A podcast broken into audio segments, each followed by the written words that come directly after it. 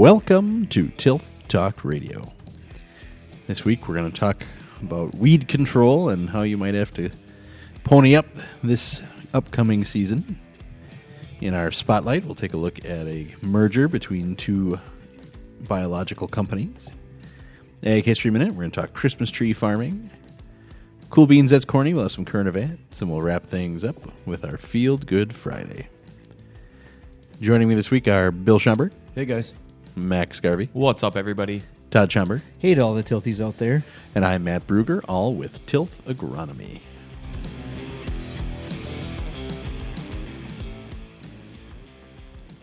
Um, I don't know. Are we allowed to say bomb I don't. on the air?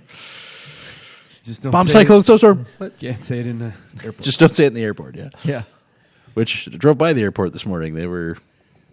They got they got snow in and out? control like oh yeah. down They do have that figured out with to a the plows to a and, uh, science there. yes. Yeah, so there were I, at least three or four plows that I could see from 172. Let alone and they do like What the else is out tandem, there? like right. Oh they're yeah, like- it's they're they're all riding- lined up, yeah, just yeah. pushing Think it right s- across. Think how sweet it is. Like if you're a plow driver, is that like the big leagues plowing at the airport? at the airport. It's everything's straight, which would be awesome. Is it the big leagues of everything, like the airport fire department and the airport, like Yeah, that's true. because they have their like their own fire engine. And Yeah. stuff, usually. At, They're just playing danger zone all the time. Like just, Well, that's why I was just like with this one. I was thinking Fast and the. Furious. Like it's been a long time. Like they're looking at each other like family.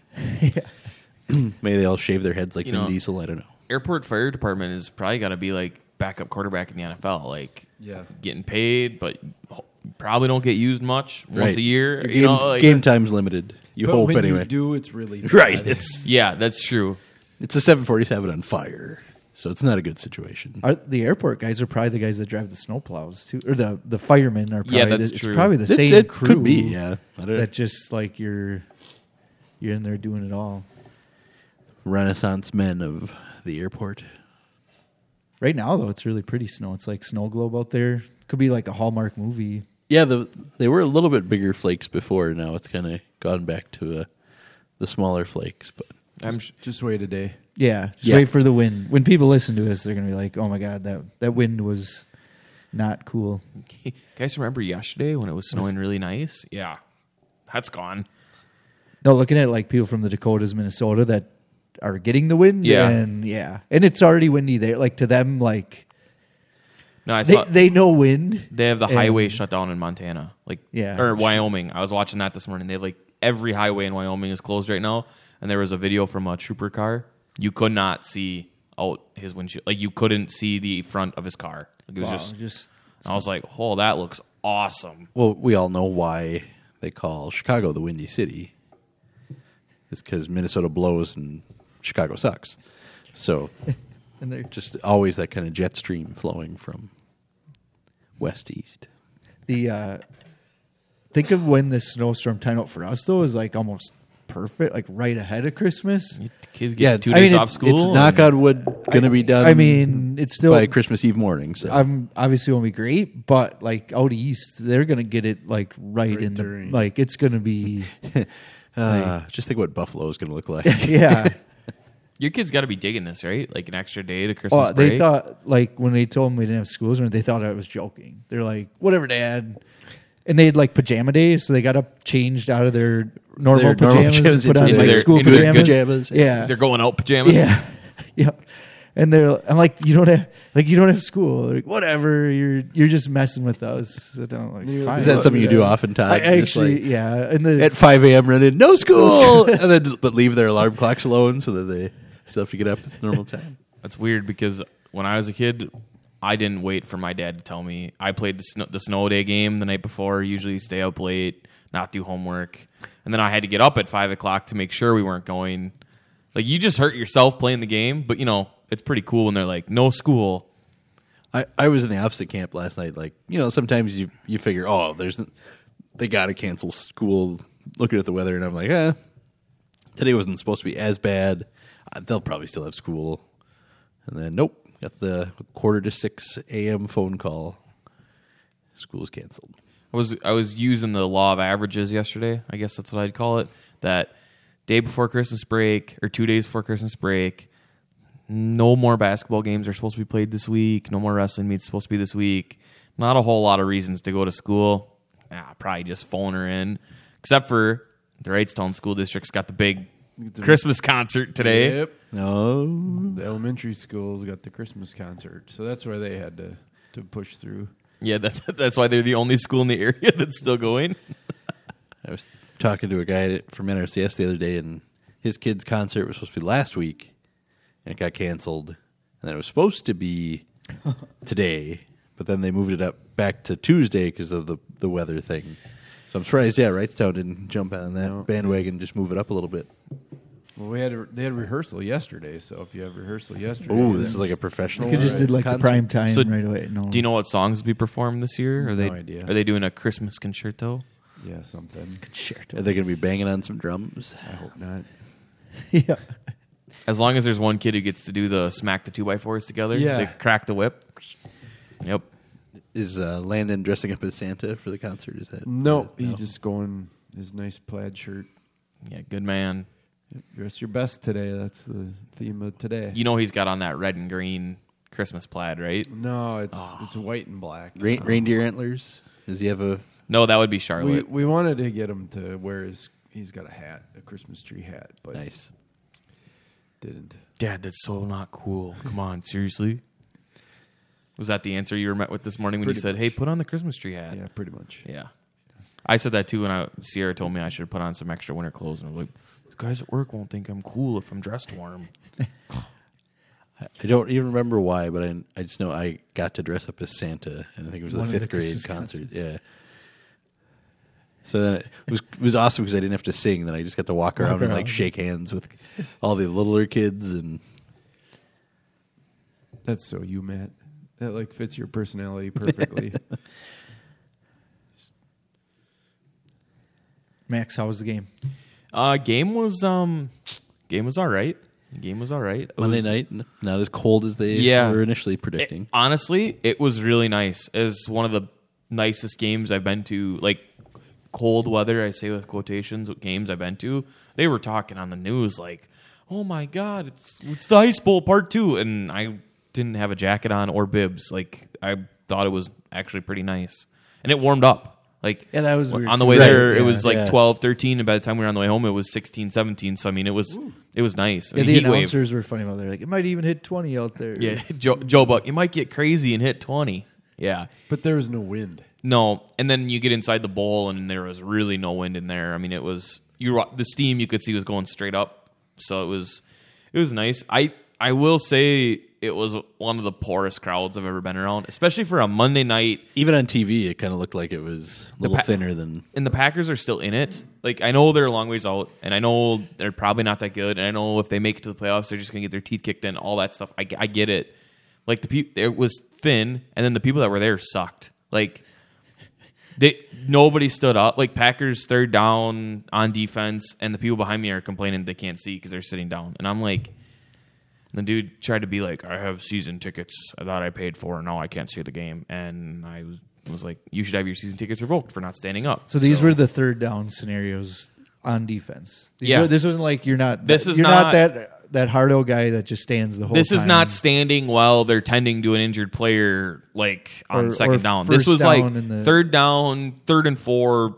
You know, on the backside of the fifty, need a stop here. We can get Yeah. the ball back, good position, like the whole nine yards. And even we were- just for warmth. me I and feel Sierra like were you the- stand up, like you, ju- you know, like Yeah, move around a Just to little bit. move get her some. out. yeah. my Yeah. wife, cold blooded, she gets cold super fast. She even said she's like, it's really not bad. And we sat down once because I couldn't listen to the guy complain behind me anymore. We sat down, and within 30 seconds, she's like, "Okay, I'm. I got to get up. We got to go get hot chocolate. I'm cold now."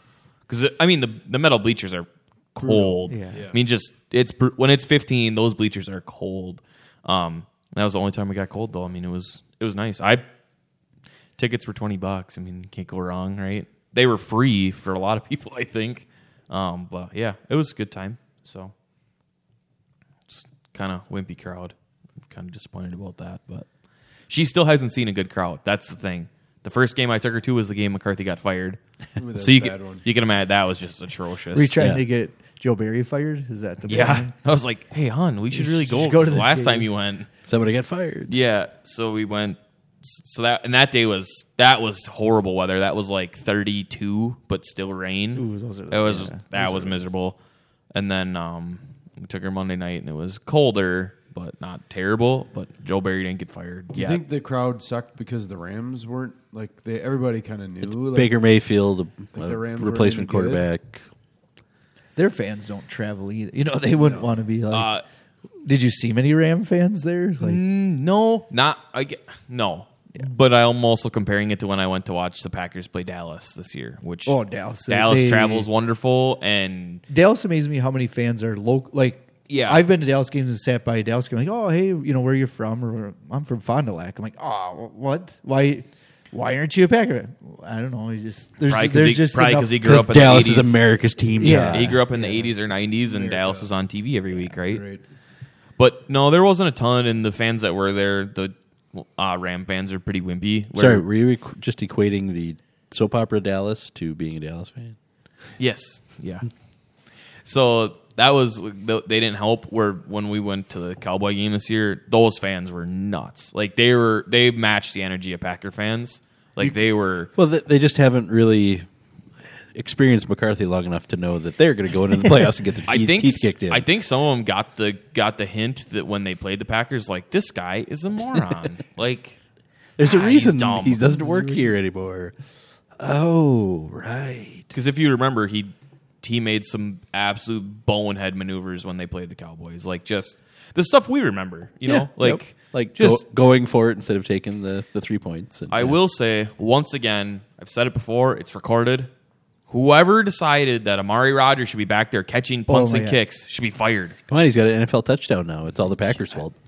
I, look at how good Keisean Nixon was. Who and was- it'd be one thing if we had picked him up, but he was on, On our the team. team, And- Yeah. all year. Like, how do they not look over at that guy and be like, "Hey, remember this guy? Like, he had, like how After the game, LaFleur said in his press conference, Well, we didn't know what we had in Keisean Nixon. Well, that's on you. That's Yeah, just that's, bad coaching. That well, coaching in that's Gooden Coons. That's your This special- morning on the radio, they referred to him as the next Desmond Howard. That's oh, okay. Which seemed a little bit, yeah. Like a, I get- I a did little hear that. too hard on the train because he's because he's asking to be a receiver. he wants now. to go on the offense. Yeah, he's like- wants Oh, really? He wants to be a slot didn't receiver. Yeah. which that's great. I heard one one radio guy was like, "Why would you do that? We have a chance to still make it the playoffs. Now's not time to experiment. That was exactly the It's- time. Now's the perfect time. like catch fire, catch lightning in a bottle. Like if he all he has to do is ma- have three catches the next three weeks, one a week of twenty yards. That's a chunk play, and that's all we need from him. Like we don't need him especially to be. when Randall Cobb is probably not going to be on our team next year. Right. You know, we got some aging receiver. Can you imagine he becomes like neon Deion for us? Like be- obviously, I'm not saying he's good- Hall of Fame, but like Whoa, Max just he's compared. he's offense, defense, special teams, just like all over the field. Like that'd be awesome. would be but like, if you have a guy like that, why don't you? This summer, I heard he's going to play baseball too. yeah. Yeah, He's going And for he- the and Bojacks. He's going to coach college football later. I heard the Brewers just signed him. yeah.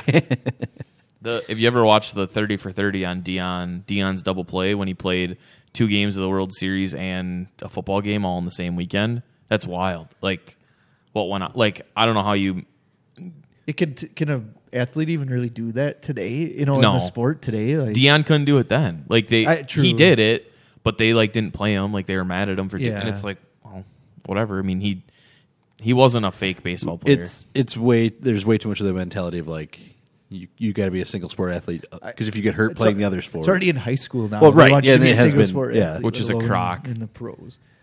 yeah. Why why branch out and find out if you like something when you can just play one thing? All right, you guys ready to get into our topic for today? Absolutely. Let's whip out our wallet. So, as we kind of alluded to last week, weed control for 2023 may be a little bit more pricey when it comes to uh, your chemical purchases, and the, maybe even your application costs will be up a little bit this year as well. So, Todd, what do you got for us here?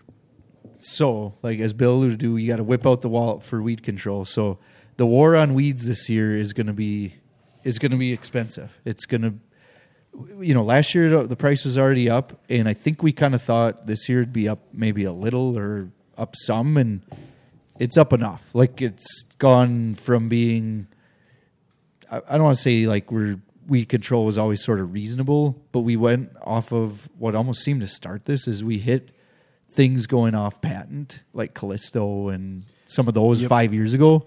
Where I mean, Callisto used to be say three hundred bucks a gallon, dropped to hundred, and then all of a sudden we saw that change the game in like 2019, 2020, 2018. And then all since then, we've seen, you know, everything jump in 21. You know, at the end of 21 and then 22, we knew would be higher. But to kind of bump up again, it was, it was almost like the, you know, that last straw, if we want to use an egg analogy, that that's breaking the camel's back. It's just that last little bit where you go, oh, holy man. You know, we went from being, say, 30 bucks an acre for corn and bean spray, and we've doubled that Yep. in two years. So just kind of that big switch. And really, this time of year is a good time to plan it out and really look at weed control and have a plan going in. And this year, you have to go to dollars with it. I mean, in the past, Bill, we've done you know chem programs where you know you look at the dollars, but they all come in close, or you you know like you kind of pick between programs. This year, you have to price out each program and just sort of look at it and go, okay, am I going to get enough weed control with this program? And, and this is also not the year to sort of skimp on either to save 10 bucks an acre, but then have a weed problem that you could have really solved, which is that one extra piece that you're trying to pull out, could really hurt you too. And I think you even have to look within programs. Talking to a co-op guy yesterday, Acuron is priced higher than Acuron. Like Acuron GT is in a better position than Acuron is. So if you're in that Acuron program, maybe you need to to go to an early post and save a few bucks and do the Acuron GT, and you're going to have a better. You're going to save money doing it that way. So even within programs taught of the same chemical family, you got to look at it. And I think with beans, there's so many different options now with so many different pre's. Do we do an early post, like a prefix, those kinds of things where you can actually let the beans come up and we're not uh, stuck with the Ziduas or the Sonics, you know, just be flexible on, on your programs. And I think the other thing is, we learned that clethodim doesn't work well with enlist, so we got to jack the rate, and that's higher price this year. So not not only do you have to jack the rate higher than you thought we did, but it costs more too. Yeah, let's talk about that specifically on soybeans. So, in general, you got to make sure you have the right ingredients in there and then the right rate. And like label rate of clethodim is six to sixteen ounces. I mean, it's quite a range. Yeah, it's pretty big. Was reading on Ag Talk last night, and there was like a lot of posts of like basically it was just like what cl- the the post was what clethodim rate do you use, and it was all over the board coming back. the The general consensus was ten ounces on, on average, and then go twelve ounces with enlist. Like that was the in general sort of consensus among that sort of that chat. And I thought it was wild because it, it is it's a it's a range of rates, and I mean we used to use the six ounce rate. I was using four. I, right? So you get corn that's you know three But- four inches tall, four ounces would take it out. When- The, the other thing with clethodim that I notice is when you change the rate on it, some of those lower rates, it'll get it. It just takes. It di- dies time. for Two yeah, months. It takes forever. Yeah. so you gotta you gotta decide how bad you want it dead and how quickly you want it No, dead. Max too. is right. It's a slow killer, and you got to go pull the whirl and look. Right. And usually, you look at the growing point. You're like, okay, we killed it, and the bean. It's almost like the beans grow past it rather than you actually kill it. Yeah. right. just It doesn't die back necessarily. Uh, and that's where I think the size thing matters. Bill, that you mentioned was uh, depending on what stage the corn's at when you hit it is really what's gonna because it'll slow it down, even though it's not gonna kill it fast. So the beans will surpass it, and you'll just forget about it if it's short enough. Another good point in it was is like, is there Roundup in the program or not? So, say there is Roundup in, you know, then you're just trying to kill the volunteer corn, the Roundup ready volunteer corn with the clethodim. It's kind of the main goal. Right. We maybe need a little less clethodim, but if you're counting on that to be your grass control, you know, for all grasses and corn, then you do got to be at that higher rate as well. right. So, kind of on a bean program, it seems like things are sorting out. Um, on so say your Zidua pros, authorities, Sonics, all your sort of bean prees are somewhere in that 15 to up to 25 bucks an acre, kind of on that first pass. Uh, pre seems to be where that's sorting out. Um, and that's up from probably, you know, normally you, you had like 10 to 15 in it. Now that's about five bucks more at least in just the chem on that first pass. And that one's been a tough one because I've had the debate of cutting that rate. So, say a Zidua Pro, for instance, do you go from five ounces to four because you kind of do want it to run out and then you overlap Right, your when you're, when you're in that planned second pass. Right, and I've really struggled with that because then also now you kind of already start out not at label rate. It maybe doesn't work as good. The amount of sharpen you're getting in that particular, you know, time isn't quite enough. You know, you're not at that really say to do a burnout. So it's it's kind of a weird timing, but a question there of can we cut that and and still have sort of a good a good enough program. I've been I've been in the same kind of thought process for the last, last year and then again going into this year, Todd. The problem was I wasn't necessarily cutting rates back. It was more don't we don't have to put on the those full program like a, a Sonic or a Zidua Pro. We could do like just dual. Good point. The problem is, just dual went up so much this year, Right. and it's supposed to be in tight supply that now you're almost going. Now, okay, instead of Zidua Pro, you can just go Zidua, right? You probably save a buck or two there, and it still run out a little earlier, and all, and you don't have to cut the rate, and you can save the money. But same thought, thought process. Just try and find cheaper chemical that maybe doesn't have quite the horsepower. Um, No, that's a good but point. keep the Going full with, rate. Going with the metribuzins and the sulfentrazones, kind of to keep that on a lower price and just get that foundation there, but don't necessarily have to have perfect In- weed control with that. for our for our you know consulting area like we don't need we don't need a ton of residual in May. We just don't. We don't have No, we don't have the weather, but we have to spray it in May. Like a Pro, you have to put that on before the beans are out of the ground. Well, we're kind of wasting that. So and that's where a dual would opens you up to more To that options, early Yeah. not having to be Yep. Yep. right there. But yeah, and that's why that's why I like that. But like we said, that plan kind of gets kicked in the teeth Yeah. this year because And this year, like I got a farmer doing a plan A is having that that pre-merge down, but plan B that we've talked to co-op about is, hey, if you can't get there and the beans are coming up, which the way this guy's plants, they probably aren't going to be able to. We are going to go like an early post, a Zidua or a Anthem Maxx or a Perpetuo, kind of in that next sort of. So in that case, are you going to actually have them like, okay, I'm going to come today. Oh, the beans are up.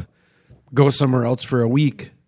Like even push it out I- further. what I think I'm going to do is watch the GDUs on emergence for water hemp. Yeah. And we're going to time it, you know, try to time it a week ahead of that so it's the foundations out there or a rainfall event. Right. Because we need to get it activated. right. So that that's so I think we're just going to tell them to spray it. I really do. I think um, you know if if the beans are up and they're little, we're still going to have them go spray it. I, I put a put a lot more time in last year and, and making plans for this year in putting on herbicides that or planning for that first pass of herbicide to be something that can go on emerge beans. That is nice. Just so flexible. like oh, it's so when you're dealing better. with when you're dealing with a co-op or a custom sprayer and you just don't know where you're going to fall on the list. And there may be 40 guys on the list and then rain happens and you kind of you can end up kind of in a bad place. So rather than having to scramble, it's like, well, we don't want to spend the money on that first pass anyway anymore. We're trying to cut it back. Well, all those kind of ones that are safe to put on emerge beans are all on that cheaper spectrum too. So it's kind of like a twofold or two birds with one stone kind of deal there. Yeah. So Yeah, thinking on that, just running like a round. You know, if there's weeds there, chucking in the roundup, and then a, a group fifteen.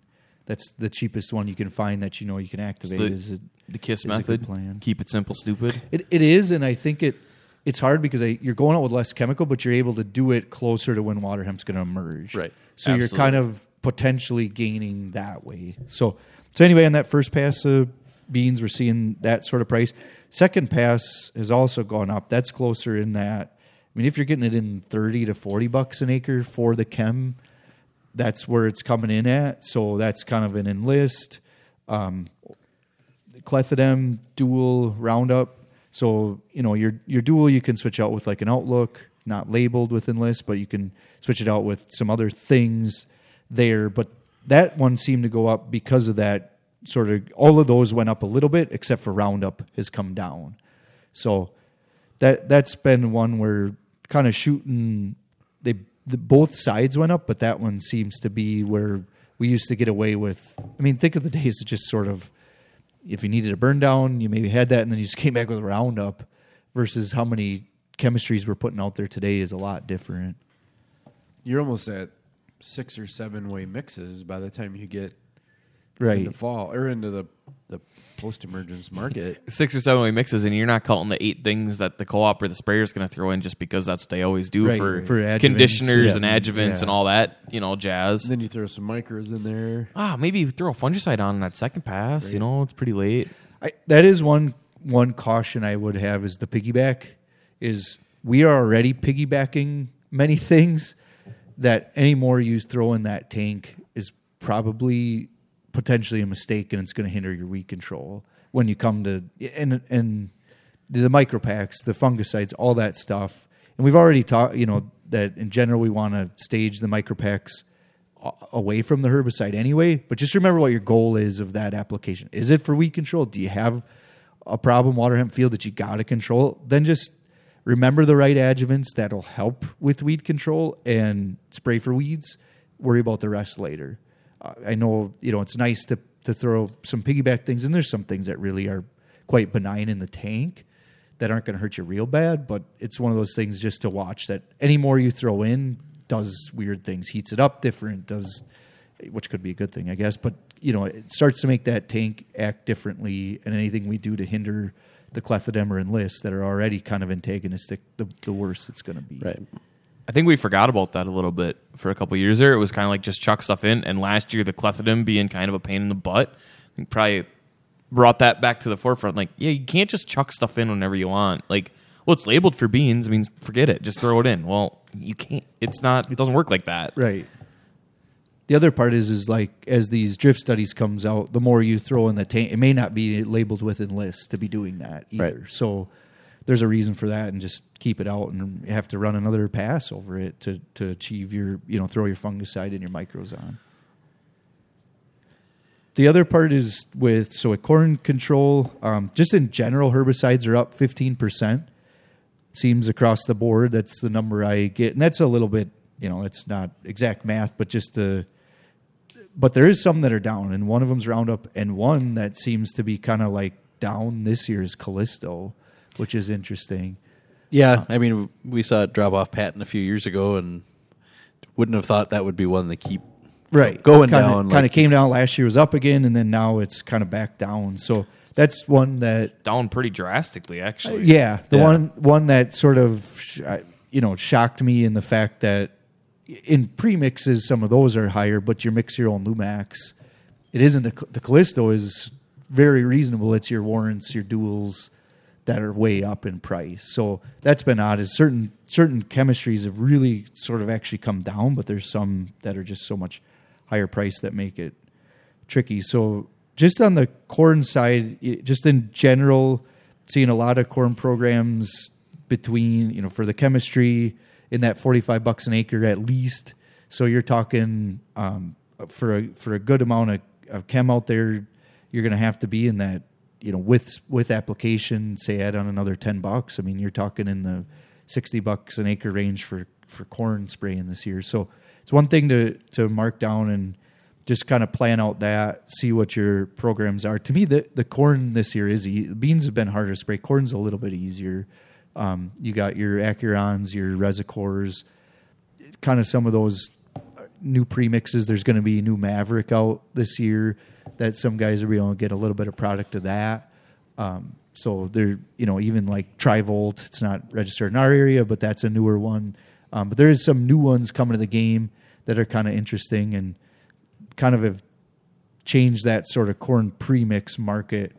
That in general, you know, if you you pick one of those or you want to mix your own, it, it's not gone up enough in price that it's worth sort of diving into. But Bill, do you got anything to add on what you've seen with corn? No, and I think the good news with pretty much any corn program, whether it's an Acuron or a mix your own Lumax or a Resicor, whatever you want, the water hemp control is really good.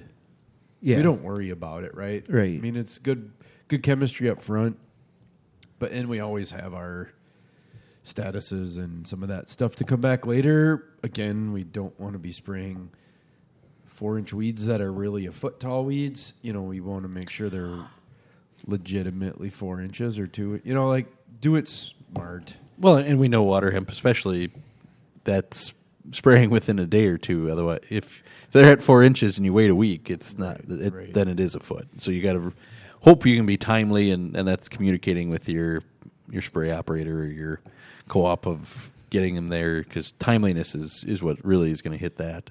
Still have to use common sense when you're Right. when you're spraying. We have a lot more bullets. I always tell farmers we have a lot more bullets in corn to kill water hemp than we do in beans, and they're more reliable. But you still have to be a smart hunter when you go out there and try to get them.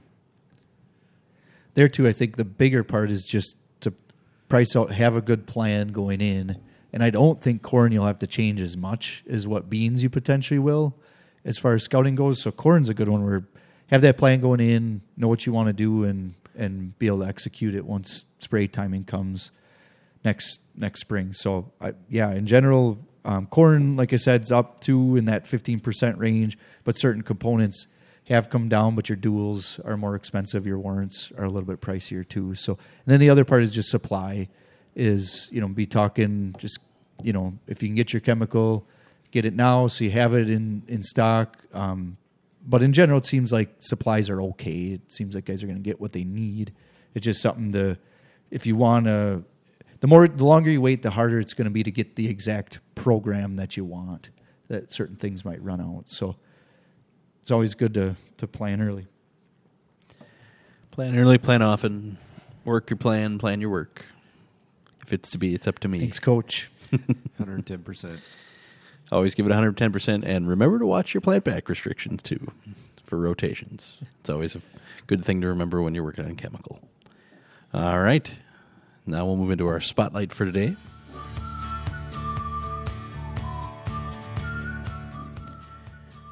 So today we have two Netherlands based companies merging. Novozyme and Chris Hansen are planning on coming together. Their alignment plan comes together. The companies make enzymes and microbials, and they're both based in the Netherlands, like I mentioned. In the announcement, the companies said the new joint entity will create Biosolutions Group with a broad biological profile spanning diversified markets. Uh, Novozyme has built its business in agriculture, biofuels, and household products, while Chris Hansen has been in the food sector as well as uh, agriculture. So,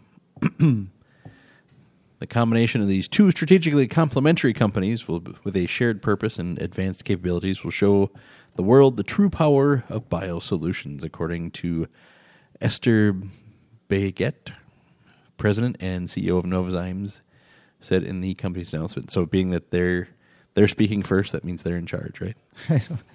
So I was wondering, like, what name do they do they get here? Is it just like Novo Hansen. no? Yeah, Christian Novozyme Hansen Hansen's. in quotation marks, like Christian Novozyme.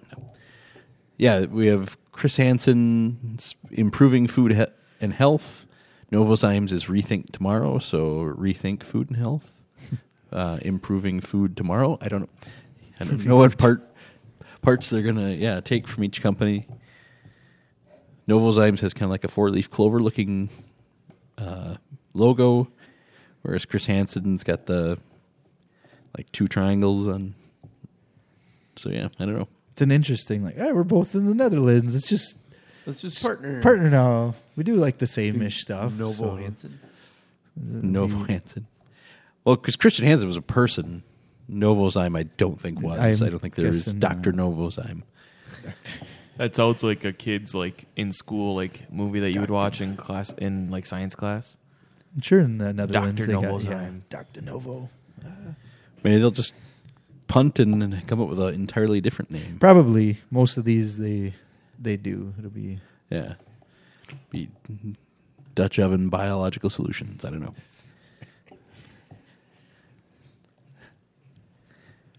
Yeah, it's interesting. You know, we've. I guess I'm not really all that up on the biological market to know why that merger would happen, other than they're both based in the Netherlands and maybe we're competing with each other and it was hurting their businesses. But it'll be interesting to see what comes of it. It's expected end of next year, so fourth quarter 2023. Um, oh, here it's right in the article. We we should have read ahead. Novozymes company name will be carried forward. Chris Hansen will be dissolved. I was trying to find that and I didn't. So, So, yeah, new company will have 10,000 employees worldwide, with, along with 38 R&D sites and 23 manufacturing sites. So that guy from Chris Hansen, that guy from. Uh, you always say that, Matt. The show that I. Oh, um, yeah. the Catch a Predator. Catch guy. a Predator guy, yeah. Yeah. So they just. So he's retiring apparently now. So we won't be able to make that joke anymore when we talk to Bill Eberly. Yeah. So You'll find a way. I'm sure I will. But yeah, interesting to see where that'll go moving forward. Now we'll move into our Ag History Minute.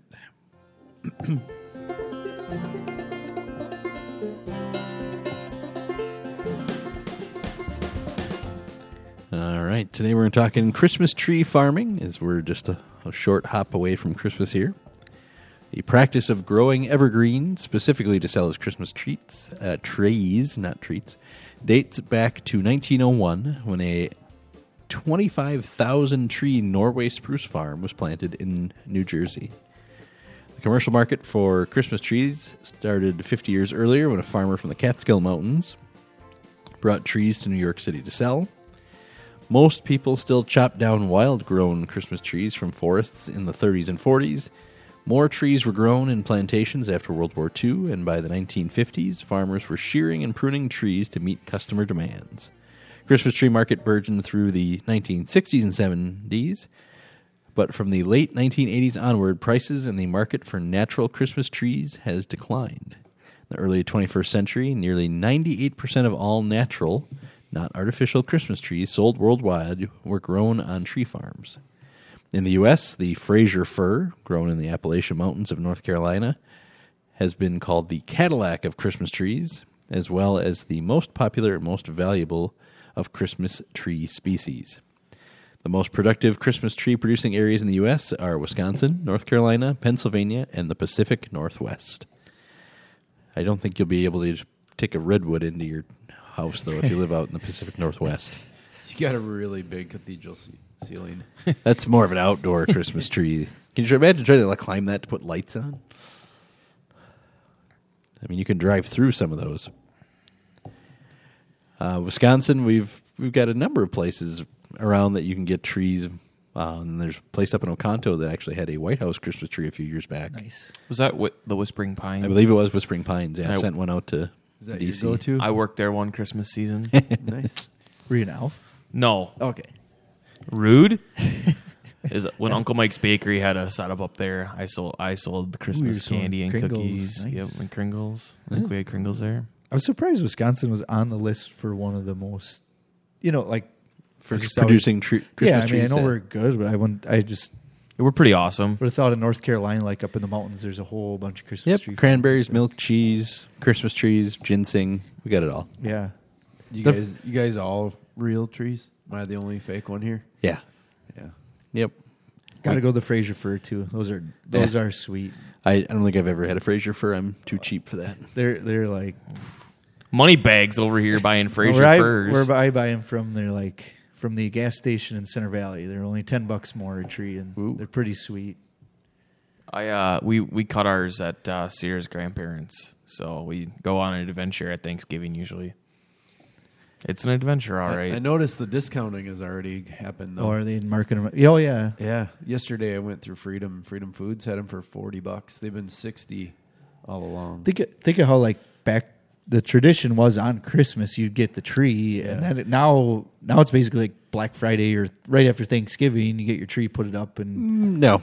Wait. I, I put mine up about a week to two weeks before Christmas. I don't jump on that bandwagon of. What I'm saying I don't still feel the ahead of- need to jump out there it's after still ahead of Christmas. Like Yes. by a lot. Scrooge, man. Yeah. just ours ours probably goes up so early because we go up for Chris or for Thanksgiving, so we're like, well, we're up here, We're- we're, we're just gonna already get our tree. right. Like, Makes sense. I'm not really a No, ours are pre-cut, so rather than you know, you might as well get it what before they're sitting there for a while. So if you're getting fresh, so anytime. Yeah. Um, Hey, I- I, I lost the argument. We got a we have a white pine right now, and I'm Those are hard Christmas trees. jeez, the thing is so ugly. Oh my god, I hate it. Like it. Charlie Brown style? Or? Oh, it's But and it- usually they're so limp that you- Yeah. it's hard to put ornaments and stuff on. yeah. We don't have any. Yeah. You, you- we have like no ornaments on. We also went easy on the ornaments this year because we got a puppy in the house. So we're like, oh, let's just maybe keep some of the ones we want to keep. Yeah, we put the with the cat. She hasn't tried to climb Christmas trees in a couple of years, but she likes to bat at them if she can get it ornaments. So we keep the breakable ones a little higher. And Do you ever have yours fall over? Oh yeah, all the Yeah, time. That's the worst. I was at my parents' last week and nobody was home. I stopped to drop something off and I heard a loud bang and the tree was laying on the ground. I was like, "How is this my problem somehow?" But I stood it back up. So my But fa- yeah. my father in law, like you know how you bolt and wire Yeah, furniture. he Yeah, wires. he does that to his Yeah. his Christmas tree. I usually just put a patio brick on the base to kind of keep it weighted Down, so that it yeah. won't tip.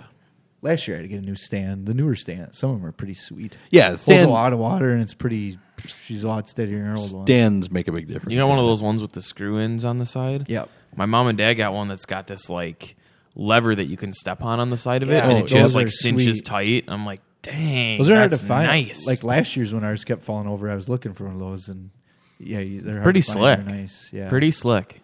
So what what do you get, Matt? Then if you don't get the Fraser and Uh, Matt's, Matt's white or uh, Max's white pine is too. Mine's a balsam this year. Your balsam. Balsam. So you're a short, That's that's not what I get every year. It depends on are, what. are you a short needle house or a long needle house? Uh, my wife just prefers non-stabby needles, so she doesn't like to get poked by the. Okay. So we had a, like a spruce one year, and that was too pokey. Whereas this is a little softer needle. Yeah. Yeah, but not. It still stands up pretty decent as far as. Gotta go with that soft needle. I like that. A blue a blue spruce. You're at a blue spruce Christmas tree. I mean that's a that's a beautiful tree. They're pretty, but the, those are the yeah, po- the pokey stabby. ones. Yeah, oh yeah. Yeah, we a- had one one year, and that's why we. we do- my wife prefers not having that anymore. Yep. I think a Douglas Air Fraser. That's like your. Yep. That's like your standard. Like yeah, pretty soft, pretty nice, good strong branches. I'll tell you what. Like at the end of this conversation, all I want everybody to know is don't get a white pine for a Christmas tree. It's the worst tree ever. Like it's. The, I hate it. I hate everything about it. Although I kind of like that it's ugly. I do kind of enjoy that.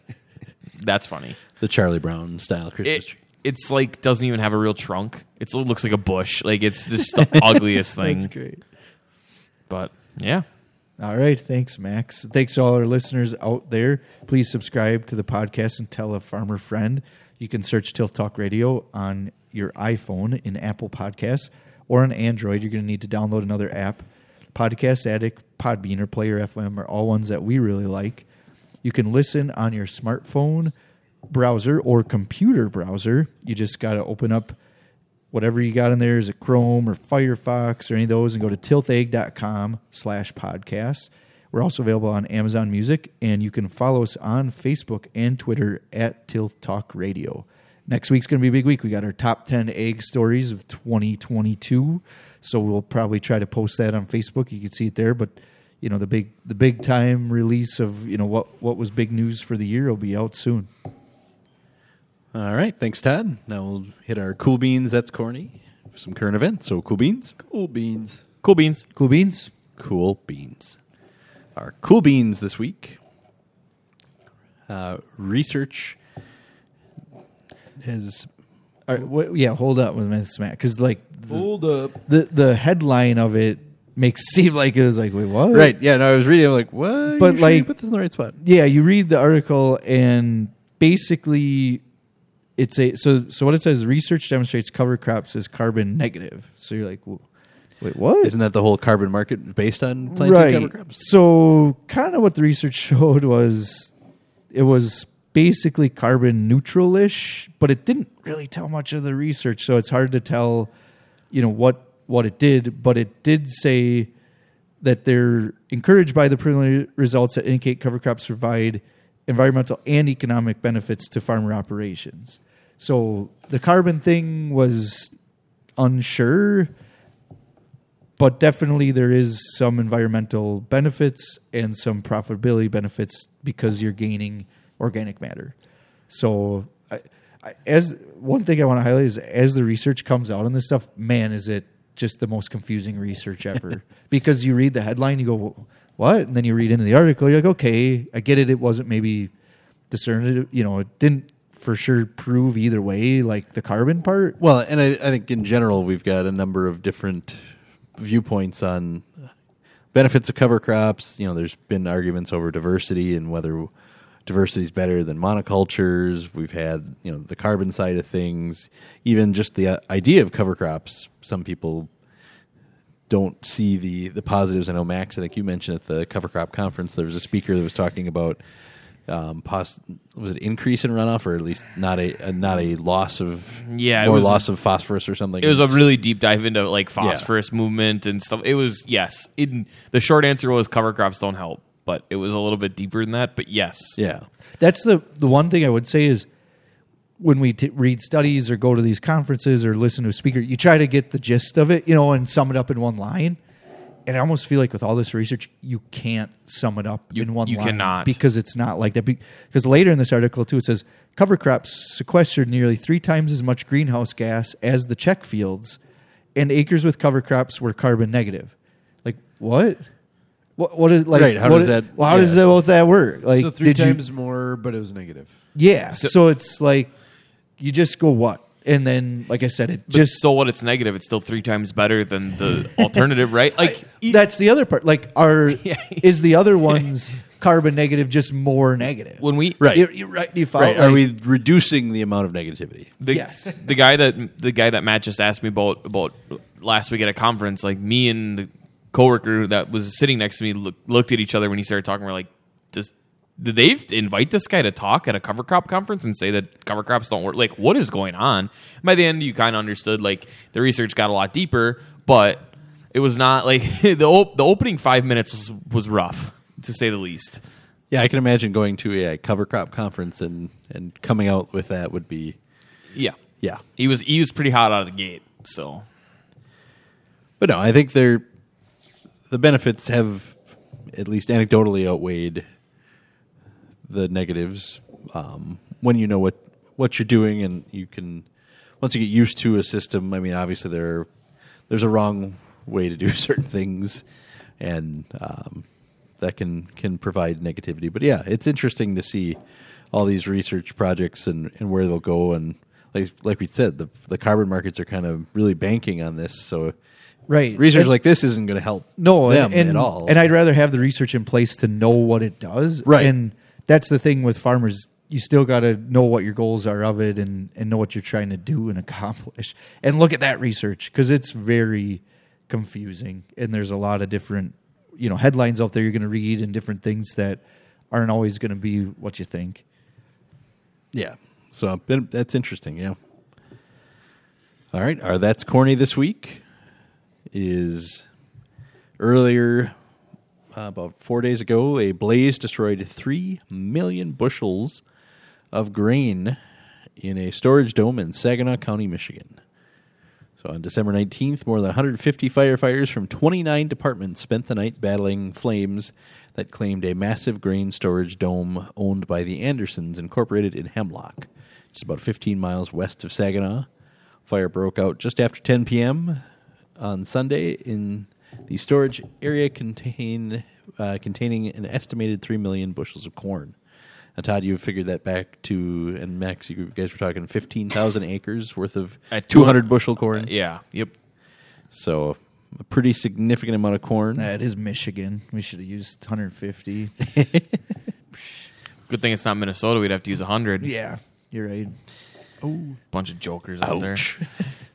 Shots. No, the This is wild. Like So- the- think, think about like a regular barn fire, like how the straw, like in haymow, how much that straw just kind of sits and smolders and burns. Now take something that's twice as dense but just as flammable, and think how long that had to just kind of fester and just be a mess. Well, as we know, locally there is a place that sells corn for heating in like a modified pellet stove. Yes. So it can be used as a heat source. I wonder what the moisture, like, are we talking 15% or? It had, was it had. I mean, this was a storage facility, Right. So this wasn't like one of those big corn piles where they got to. Was it right out of the dryer? You know, eh, what, you, know, True. you wonder what what caused the the fire and yeah. Here's another thing that I didn't think about till like just now. If any corn didn't get burned, it's Well- now gotten well- so much water thrown on it that it's Well, junk anyway. Right, Like, it's mush. yeah, that's why I say like, could you feed it? Could you? And it's like, no, like You, you can't It- feed it if it's it- got it's burned. you could be carcinogenic corn mush at this You could point. just be like, oh, it's been it's been uh, it's cooked like we do with soybeans. It's- It's the been, best they uh, can do is dry roasted. It's fertilizer, yeah. Dry yeah, roasted dry corn, roasted run it, so- run it through the dryer again and try and sell it as pellet stove fuel. And even that, I don't think you can't. Like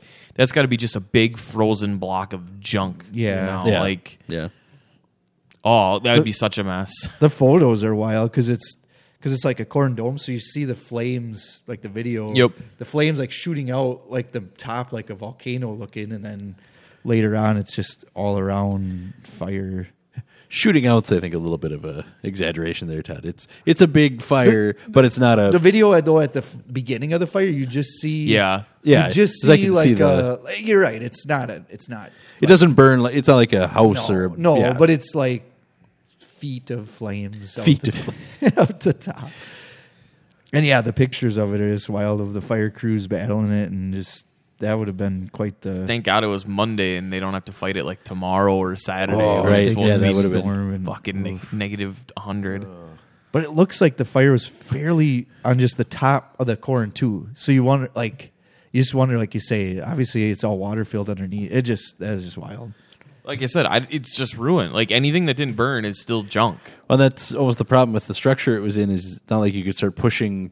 Like if, Oh, right. if the fire fire No, was true. contained to a certain part, you can start pushing out Think of a the corn barn or whatever. fire. A lot of times you get a backhoe in there and you could kind of move stuff around. this Yeah, side, this- I don't this know. this had what a 20 foot ring of concrete around it, like an old Right. uh, slurry store, basically. Man, what a mess! What a mess! It's it very corny. It said it's the only facility within like quite a ways there, so I'm sure that's every farm in that area has just lost all their storage. right. Like look at this. It's like a The Ring of Fire ring of fire. Yeah, that thing is wild. might be too soon to play that song. Bad Yeah. day. Does does corn ever pop like popcorn would? You know, like do you think you could get like a Yeah, I don't know. I, like if any of that would sort of In flake the out cartoons it that? does. Yeah, I think it pops, but I don't think it. It's not the same. Like it explodes. Like it doesn't stay Right. intact. It just right, But you it will get the white pop. cur- like yeah, if you throw like next time you have a bonfire in the backyard, throw a handful of corn in there. Like you can hear it like crackling, and Crackling, stuff. But I alright. d- it when I I don't think it like stays together. I think it just sure. All right. And our Feel Good Friday this week, just Merry, you know, have a Merry Christmas, Happy Hanukkah, Christmas, Hanukkah, Kwanzaa, whatever you celebrate. Uh, happy holidays to you and Festivus. yours. Yeah, Festivus for the holiday for the rest of I us. could see Max's family celebrating Festivus. Yeah. Yeah. the airing of Uh, grievances. definitely, We have that yeah. anyway. No, the wrestling Max part put up where the- you got to Oh, wrestle. yeah. like that would be. Hey, did, did He put up Gr- the poll in the living room. Did the So- Grinch beat Santa this year? The Grinch, the Grinch did not beat Santa this year. Oh. yeah, Yeah, Grinch did the not wrestle beat off Santa. between the Grinch Yep, and Santa. Santa versus the Grinch. Freedom High School wrestling every year in December. Santa always wins. Santa, it's like the Globetrotters, man. Santa always wins. Does Santa get to the point of getting pinned and then he just No, just kind of comes out of nowhere and just takes the Yeah, is it like It's the Christmas magic. He yeah. just wiggles his Grin- nose and Grinch usually scores a point or two, but Santa always puts the hammer down. Is it a singlet Santa or like No, full no. co- okay, Full that look kind of costume. weird. Yeah, full costume. I what we want to do, but no, like every time we do it, we want to get the the team that we're dueling that night. We want to get them to give us a singlet for the Grinch to Ooh, wear. that's a like, good call. but like last year we did it against Wrightstown, and we just kind of left left it alone. We're like, you know what? It's probably there's enough there's enough bad blood. Let's just leave that one alone. Right. So, yep. all right. all right, that'll do it for this week. Thanks for being here, guys. Thanks for having us, Matt. So this week we talked about uh, potential price increases for your weed control this year. Our spotlight, we looked at Novozyme and Christian Hansen merging. So two Dutch companies becoming one and carrying on the Novozyme name. Ag History Minute, we talked Christmas tree farming. Cool Beans was cover crops. Different than what we may have expected, but still doing something, which is a good thing. And our That's Corny is the 3 million bushel grain storage dome burning in Saginaw, Michigan. Happy holidays, and thanks for listening. As always, happy farming.